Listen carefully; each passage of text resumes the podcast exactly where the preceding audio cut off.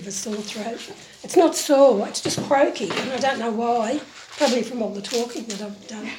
But um, I just um, have a few things to share with you this afternoon. And one was, yeah, we went to the conference and um, it was really amazing. It was on Wednesday afternoon, Thursday and Friday. But while I was there, um, Pastor Trevor, who's the pastor in Narrandera, mm. asked me would I do Welcome to Country. And I thought that was the real privilege to get up there because I am a Wiradjuri person from Narrandera and um, I was able to welcome people. But there is an understanding that if you don't come from this country, you can do an acknowledgement, but you don't do a welcome. So I was able to do a welcome and um, share about um, my grandfather who'd come to Narrandera uh, years ago. He actually came out from America, uh, from England. He was a missionary. And um, he met my grandmother and she fell pregnant with my father, but they weren't together. He um, went on, his name was Naden, but he left my father with a, a fellow by the name of Christian. I think I shared this with people before. But when I did the respect, I, I honoured my grandfather and I respect my grandfather and the elders that had gone past. But before I'd done this, Trevor came over, I was going, because I'm doing the um, C, CRT, training, the through the church. I don't know if that's the right person. But anyway, I'm doing the training, and Graham and I started, and we went down there and we had a, week, a wonderful week of just an intensive week of, of, of the Word of God.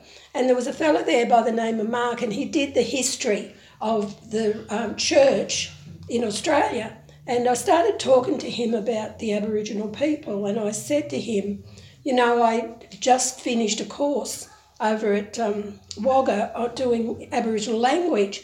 I said, and um, I just want to see what you think about the Aboriginal people and what happened out here. And he said, well, you know, he said the, the, the people that came from England, they were really um, came out with good intentions. They wanted to share the Spirit of God with the Aboriginal people and the gospel, and they did as much as they didn't particularly accept the Aboriginal culture. And um, I said to him, There's a lot of people in this course I was doing that came up with, and there is a lot of Aboriginal people that say it, and there are a lot of people that say that Christianity and the church and missionaries absolutely did a lot of damage to Aboriginal people. And one person got up and said it to in the class, and I got up and I said to her, and I said to the class, I said, I can hear what you're saying about the churches and about the missionaries. I said, but don't confuse the two. Don't confuse Christianity and religion. I said, because religion has done a lot of damage to Aboriginal people, but not the Lord. The Lord still loves his people, no matter who they are, what race they come from. It isn't Jesus that ruined the Aboriginal culture. And I was talking to Trevor about this, and it, uh, he came up with me doing the, the, the, Welcome to Country, and I believe it's a real um, move toward closing of the gap with Aboriginal people because I still believe that we as a church need to embrace everybody. It doesn't matter who they are, but we still need to get an understanding of the culture.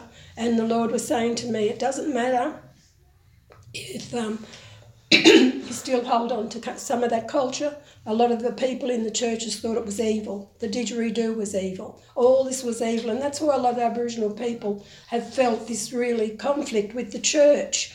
But they get confused with the love of God and, and, and the actual church. But um, while we were there at um, church the other day, uh, Jill, Pastor Jill from um, Orange, she gave a um, prophecy. And the prophecy was, and I don't know whoever was there if you remembered it, and she said that Lord come with a sword to separate. And I wrote that down, and it really touched my heart in what she said.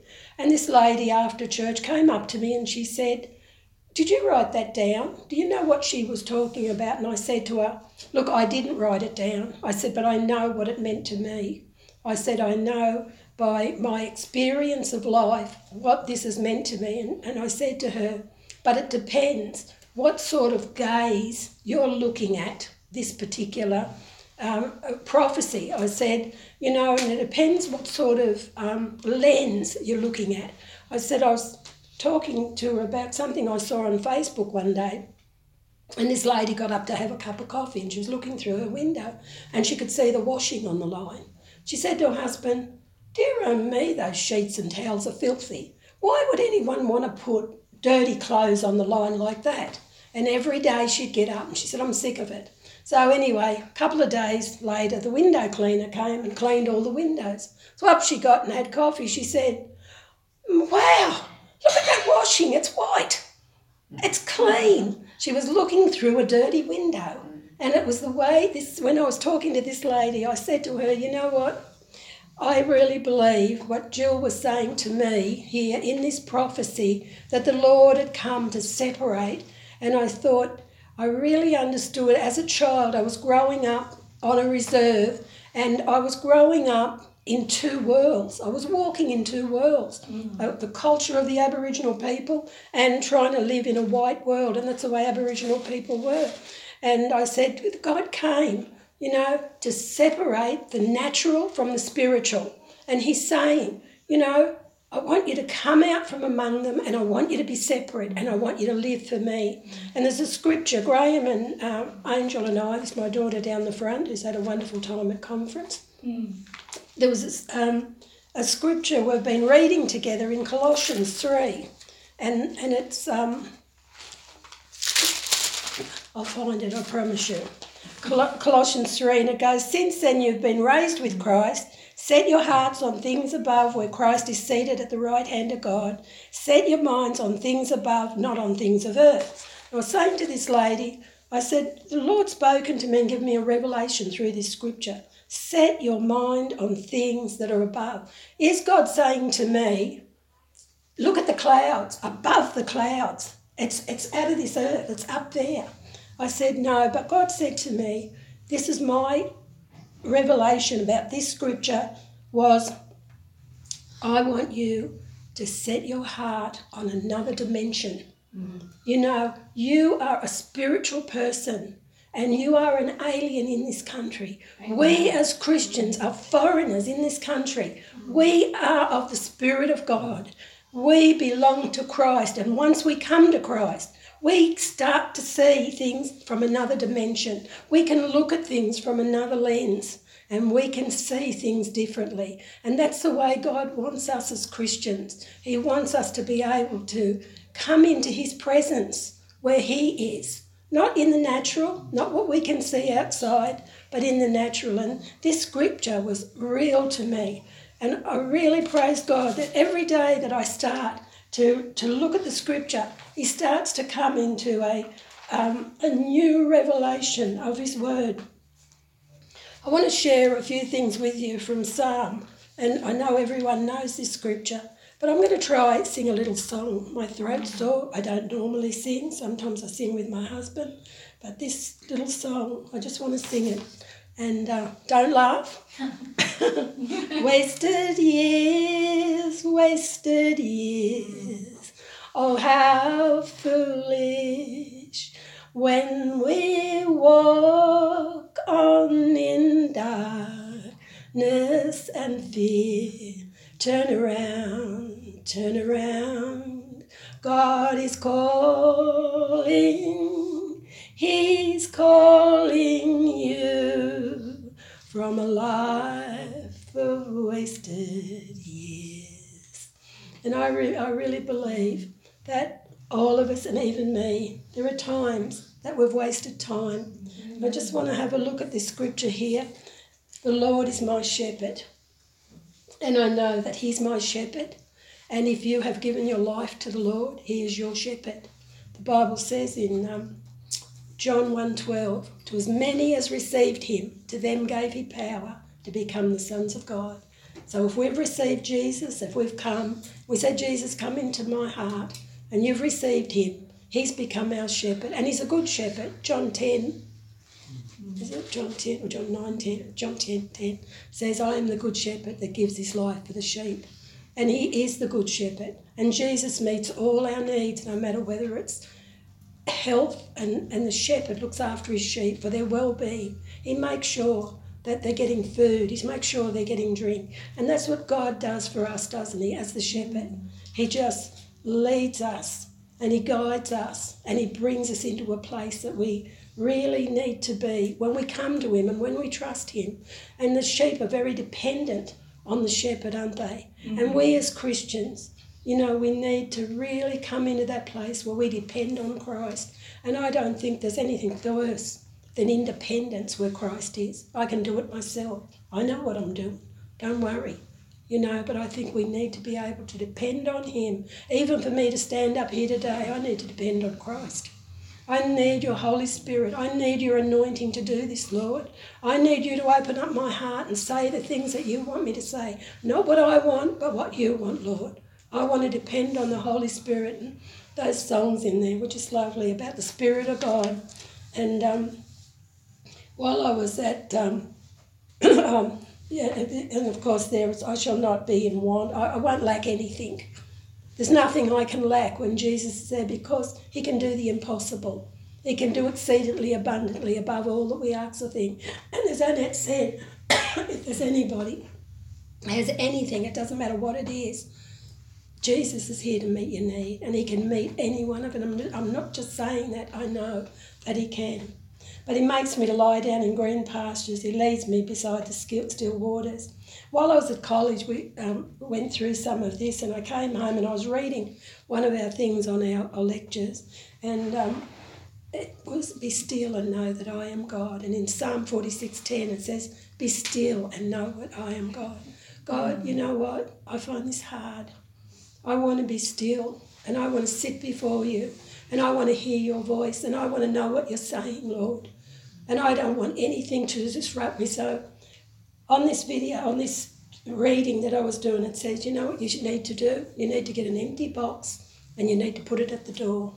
And you need to throw everything in the box. Throw your phone in there. Throw your husband in there. throw your cat in there. Throw your kids in there. Whatever is distracting you from being still with God and listening to His voice, throw it in the box. Yeah, throw me in the box. And if, well, if you distract me, I'll put you in the box. Only joking. No, but I'm just saying, you know, just to be still and to hear God's voice. You don't want anything clouding your mind. You don't want anything clouding you. You need to sit and you need to be still. And as I said, it's hard, isn't it? When you've got everything going on around you, and then a knock will come on the door, and you know the cattle want to jump up your up on your lap, and there's all sorts of things. But God, I need to prepare myself. I need to make sure I've been to the toilet. I make sure that I've had a drink. All these things so I can just spend time with you. And I just want to be still before you, Lord, and I just want to give myself to you. And while I'm there, Lord, I want to surrender all to you, Lord. I want to surrender so I can hear your voice. I really need to hear your voice. But if all these things are around me, I can't. And I want to surrender my mind to you, my heart to you, my thoughts, my every um, functioning part of my body, organs. I give it all over to you, Lord. And, you know, I need to practice this to be able to, and even if I can do it for 10 minutes, Lord, it's hard. Even three minutes is hard, but just to be able to be still. And God's made provision for us. Be still and know that I am God. And, you know, He leads me beside the quiet. He'll lead you toward those waters where it's quiet and then you'll get all immersed in the Spirit. And that's when we can come into that dimension that I was talking about with God, with His Spirit, and just forget about everything else. And that's when the Lord can start talking. And I really believe that's when the Lord starts talking. Then he goes on to say, He restores my soul. And there's a scripture over in Joel, and I'll go there um, if I can quickly do it. Um, Joel, um, you may have read it, 3 two, chapter two it is. I'm sorry, I, I did put a mark in there, but I just can't find it at the moment. But he talks about the restor- uh, he talks about restoring our soul. He talks about giving back to us what the, the, the locusts mm. uh, had eaten. And uh, here it is, chapter 2. He says, um,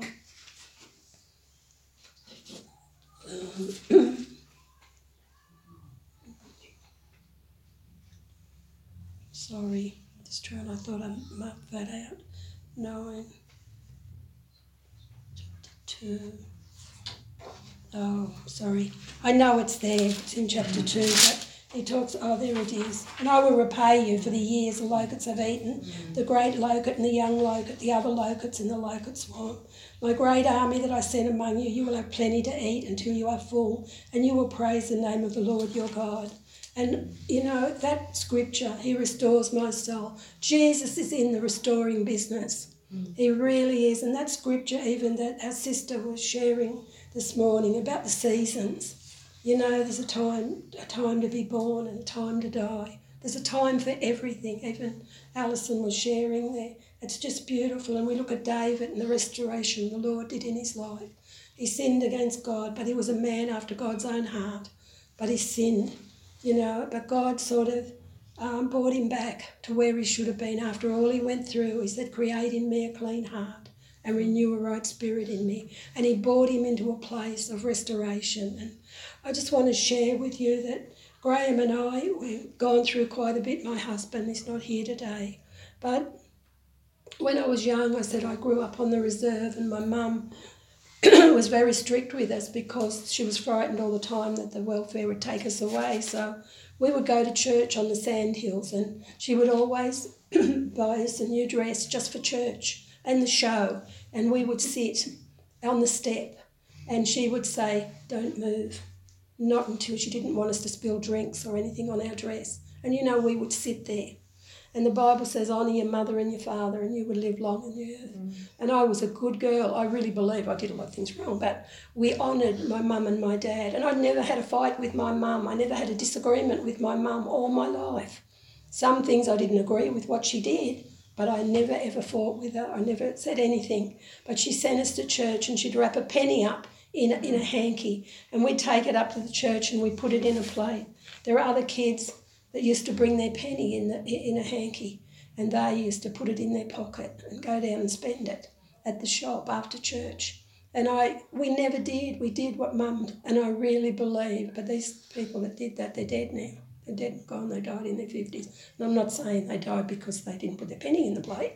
I'm just saying, you know, honour your father and your mother, and you live long in the earth. And even if your children, you know, let's bring them up in the ways of the Lord and discipline them and, and show them the ways of God all the time, and they'll not depart from it.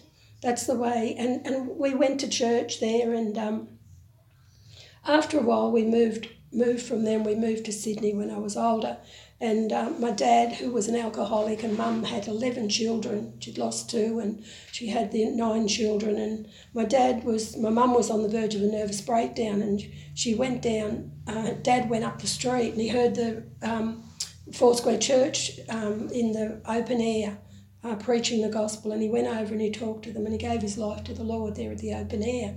And the pastor come home to where my mum was and he prayed for her and she was healed.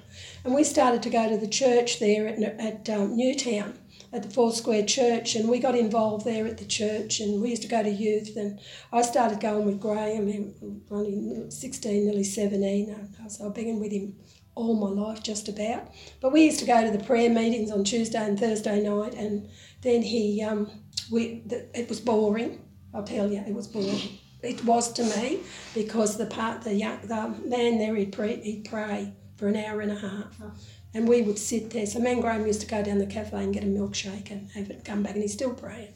But we sat under that year in and year out, you know, in that, and um, God was still with me. I know that. And when I was about seventeen, I started doing a Bible college course there, and while we were at the church um, while I was at the Bible college, they came up and said, look, anyone that's interested in going to New Guinea, uh, you, it's coming up, and if you're interested, you can go. So I was really interested and I was excited. And I went home and I, I come up with a scripture God had given me in Acts, and it was in it was Paul. And um, I'll just see if I can find it now. I can find my scripture. It's about 26, I think. And this scripture came to me, and I know it was a revelation to the spirit of my heart.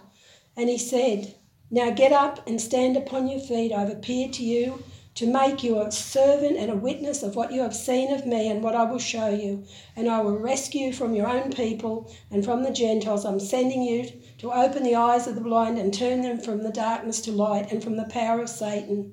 And um, it, God, so that to God so that they may receive forgiveness of sins and place among those who are, are um, sanctified by faith in me. And I took that scripture and I went home and I even shared it with my pastor. God has spoken to me. He wants me to go to New Guinea. He wants me to share the gospel. And uh, I went home and I was talking to mum. She was in bed and I went to her bedroom and on the table she had some precious promises. And I took one of the precious promises out and it said, I will supply all your needs according to my riches in glory.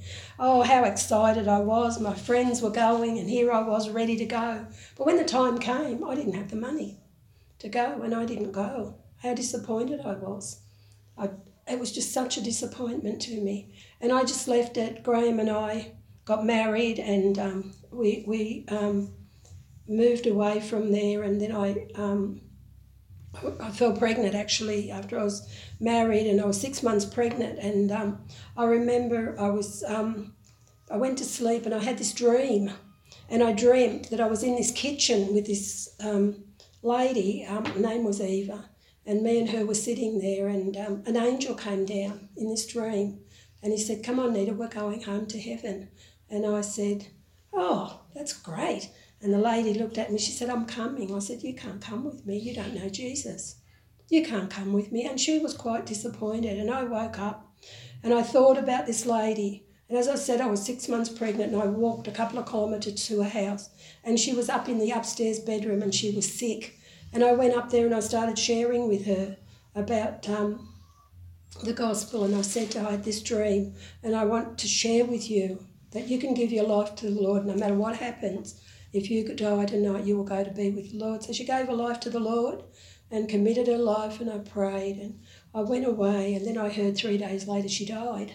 Mm. So the Lord just laid this on my heart, and I thought, you know, I know God, you're still with me. I know you still speak me. And I, I still prayed, I still read the Bible, I still do all those sorts of things. And even when I was pregnant, I remember anyone that's been through childbirth, you just want to die. And I'm laying there in bed with this dreadful pain. And the lady in the bed next to me, she was chucking the locker everywhere, not allowed to say chuck, and throwing jugs everywhere. And I, I was scared she was going to hit me with the jug. And I just laid there and I just thought to myself, I was in agony and I just laid there and I said, God, you know what? If you slay me, I still trust you. And I really knew then that I had the, the, the, the um, Spirit of God in me and that God was still speaking to me. He was still laying, his spirit was still on me. And I just know I had Mark after six hours, but and it was a miracle. It was a big baby, but anyway, the Lord looked after me. But Graham and I'd moved to Newcastle. We went up there, and we while we were there, we started going to a, a church, Assemblies of God church, and we were always involved in the church. But Graham had to go away to work. He was a linesman, and he went away to work, and he used to go away often. And then I started dreaming again. And I dreamt I lived in this two story house, and I used to come down from the top story to the bottom story, and I'd lay in my coffin. And I was very disturbed about this, and I did this for a whole week this dream of laying in my coffin, and I came to the Lord every day of my life. I came to the Lord while Graham was away. God, am I going to die? Am I going to die? What, what are you saying to me? And then another scripture he gave me there in Jeremiah I will preserve you and keep you safe because you trust in me. And I knew no matter what was going to happen, that God was going to keep me. God was still speaking to me. And you know, a couple of days later, I got really um, sick, and under my tongue, I could not. You know how when you suck a lemon and, and all the saliva comes up there? Well, it was blocked. And I couldn't I went to the doctor, and the doctor said, um, Go home and suck a lemon. So this is what I did, and uh, he gave me analgesics, which I'm allergic to, and I vomited and I was sick, and my throat started to swell up. And I said, "Oh, Graham, take me home to mummy." I was only in my twenties, early twenties, and he drove me to Sydney from Newcastle to my mother. And I remember I fell in the door, and um, Mum said, I'll take her up to Penrith Hospital. And Graham took me up there and they gave me a couple of shots of penicillin. They said there's a bit of um, infection there. So I went home, and the next morning my throat was really swelling up in my tongue. And he took me into a medical centre in Sydney, and they gave me a couple more uh, shots of penicillin. But I was dying. And um, the doctor there said, take her to Sydney Hospital straight away. So I went to Sydney Hospital and I'll never forget how sick I was. I was vomiting and I could hardly breathe. But anyway, they put me into intensive care and I was on life support for a whole week and they sent messages home to my family that I would not live, that I would die. And um, I just, uh, I don't even remember it because I was on this life support. But when I woke up and the doctor said to me, you have an allergy to penicillin. And that's what they ah. were doing, pumping penicillin into me, and it nearly killed me. But you know, that scripture, and I still stand on that scripture I will preserve you and keep you safe because you trust in me. Not only that, I went on, I had my daughter, I went on, and then Graham had an accident and he fell 40 feet off a pole. We went to New Zealand, we were going to move there and live. We come home and he fell and he broke his hip and the doctor said he wouldn't live. They thought his um, pancreas was shattered, but it was actually his spleen that was done. So he's had five hip replacements and um, I nursed him at home. They said that I'd keep him there, all the church people come and pray. I nursed him at home for quite a few months, but we went then, moved there from Sydney because all my family was in Sydney. While we were there, we started going to a church, and it was an apostolic church, and it was really good. There was only 14 people when we started. By the time we finished in a couple of years, there was what nearly up to 500 people in that church. God had really grown that church. But the pastor, he went nuts. He started dictating to the people in the church. He would say, Excuse me, have you paid your tithes? You come out the front. And then if you prayed too long, he'd put his hand on your shoulder, come down and tell you to stop. It was just getting to the point. Graham and I were elders in the church, and um, we, um, my brother was um, moving away to, to another place, and uh, he went and he wanted us to go for this farewell. He was going to Orange to minister, and the pastor said, "No, my elders don't go anywhere. You will stay here where you're told." So we stayed, and my brother went off and ran around the oval and dropped dead. He was 43, and I'd never seen him after that. And you know, we we went through this thing at the, at, the, at this church. I was the, um, the preschool director, and Graham was the administrator.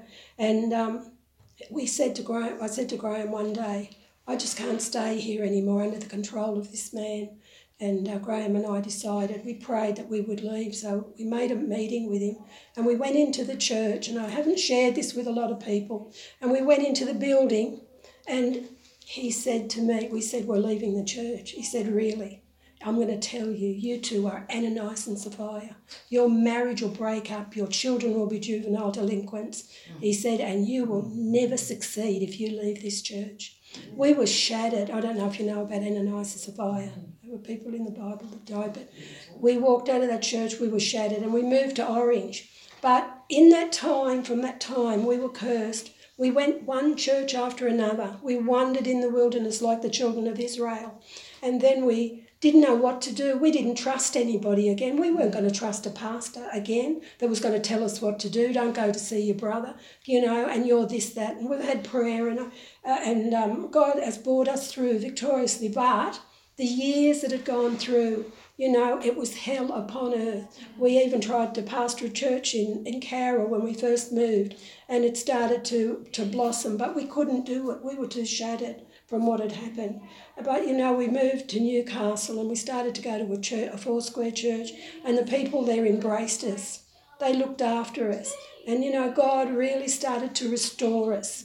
And I really believe that the restoration power of God is a true testament of where I am today. God doesn't leave us out. He restored us. He brought us back to Himself, and we started preaching again there. We started sharing the Word. We started leading Bible studies and that. And my mum got cancer in Narrandera, and we moved back to Narrandera. But I moved back here in 2016.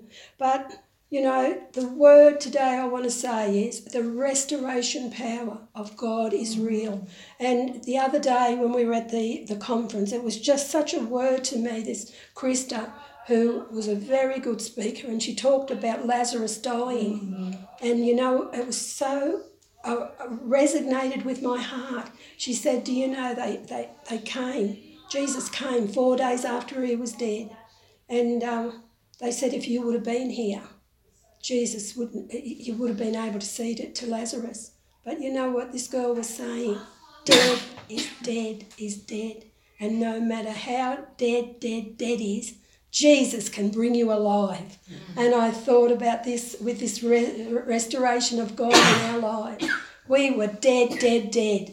But God restored us back to Himself. And God can restore any of us no matter what's happened in the past. God doesn't remember the past. When we come back to Him, you know, I just got involved in Aboriginal affairs. I got involved in studying. I've got nine degrees. I studied. I just kept studying and studying and studying. My life was full of study. Graham was out singing. He's a singer and entertainer. He's in the clubs and pubs. Here I was, dedicating my life to Aboriginal affairs, dedicating my life to these um, universities. And you know what? God says to me, What shall it profit a man if he gain the whole world and lose his own soul? Christ is my identity today. He's restored me back to where he is. And I'm not saying there's anything wrong with study. I'm still doing a master's and I'm on a PhD, but I'm not saying that is wrong. I'm saying I need to put Christ, the centre of my life, put Christ in there. And that's what the Lord has done. And I know that He will continue to uh, restore us as we um, move in Him. And um, there, you know, as He did with David, and, he, and now He guides me in the paths of righteousness for His name's sake. And even though I walk through the valley of the shadow of death, I'll fear no evil, for you are with me, your rod and your staff will comfort me. And I know that God will continue to lead us and guide us. And He's led us here to this church, He's led us to this body. And we will continue to stay here because this is where God has planted us now. And things will happen. But um, he said, You anoint my head with oil, my cup overflows. And there was a lovely um, message there at the conference too about the oil. And this guy, and I know he was funny, but he was talking about chips and food, how dry it is without oil. And he said, You know, once you put that oil on it, and when you go to Macca's, you can smell the oil with the chips, you know, and it was just lovely how you could smell it, you know, and I just think about that with God, you know, He anoints us with His oil, and He just really does do a wonderful job with us with His oil, doesn't He? And our cup overflows. Surely goodness and mercy will follow me all the days of my life, and I will dwell in the house of the Lord forever. Where will I dwell? In the body of Christ. And this guy that was um, preaching the other day, he was saying, you know, Australia is in trouble. Mm. Australia is in trouble. And that message hit me like a ton of bricks. Australia is in trouble. He said, look at the sexuality. Look at the legislation. Look at the way I on TV. Even though I heard him say that on the TV the night before, it was talking about Victoria, and you're not allowed to be gender specific. You're not allowed to say mum. You're not allowed to say dad. You're not allowed to say brother or sister. You've got to say parents, you've got to say siblings. Our country is in trouble, he said, and the only way that our trouble, our country is going to get out of trouble is through the body of Christ. Mm-hmm. And you know, I listen to that message, and I know there are things that people say about the people in the church, but I'm going to tell you now that this is God's house. And the Lord says, I will build my church, and the gates of hell will not prevail against us. And it is the body of Christ, it's us. We are the body of Christ. We are the ones that are going to make a difference in this community, in this town, in this country. And we, as the body of Christ, need to rise up and take our place and stand up. We are the ministers. This is restoration. You know, there was a song I was singing at the conference the other day. I can't think of all the words, but it says that whatever God said to you, whatever years it was, He can do it now. And those words that God gave me about uh, New Guinea, those words, I'll, I'll, I'll, preserve you, and He has preserved me, but I stand upon your feet because I've uh, called you to be a minister and a witness. And that's for each one of us in the church. We are called to be ministers and witnesses, and it is the body of Christ. So let's not talk about the things that we don't agree with. There are some things that we don't agree with, but let's be positive and know that Christ is going to build his church. And the gates of hell, it's not going to stand against it. And we as Christians really need to support our local church we need to support all of them, no matter where it is, whether it's at Narrandera or wherever you go to church, let's support the local church. And I really believe in my heart that God is going to do a wonderful work here at Coolamon. I know that this place is going to expand, and I believe that God's going to raise people up and that we are going to prepare ourselves for a mighty, mighty miracle. And I was saying to Annette the other day about this thing that was in Victoria, and she said that's why we need Christian schools. And I really believe that God's going to lead us into places where we get money. Our people are going to get money. God is going to supply our needs. God wants us to um, raise up businesses where we've got money to feed into the church so as that we've got Christian preschools, we've got Christian schools, we've got Christian hospitals, we've got Christians everywhere that are going to infiltrate this community. We need it. I know they've got a Christian school at Wagga, but geez, we need one in this area. And we need Christian places that are going to minister to people that are drug addicts and people that are, are, are downtrodden. We need this in our church and in the body of Christ. And we as people, we really need to be praying and seeking God because God has restored us. God's given to us. But you know, in the end, it's our relationship with God, isn't it? It's our relationship. And I'm sure the Lord's going to say, Well done, thou good and faithful servant. And He will for each one of us. Thank you.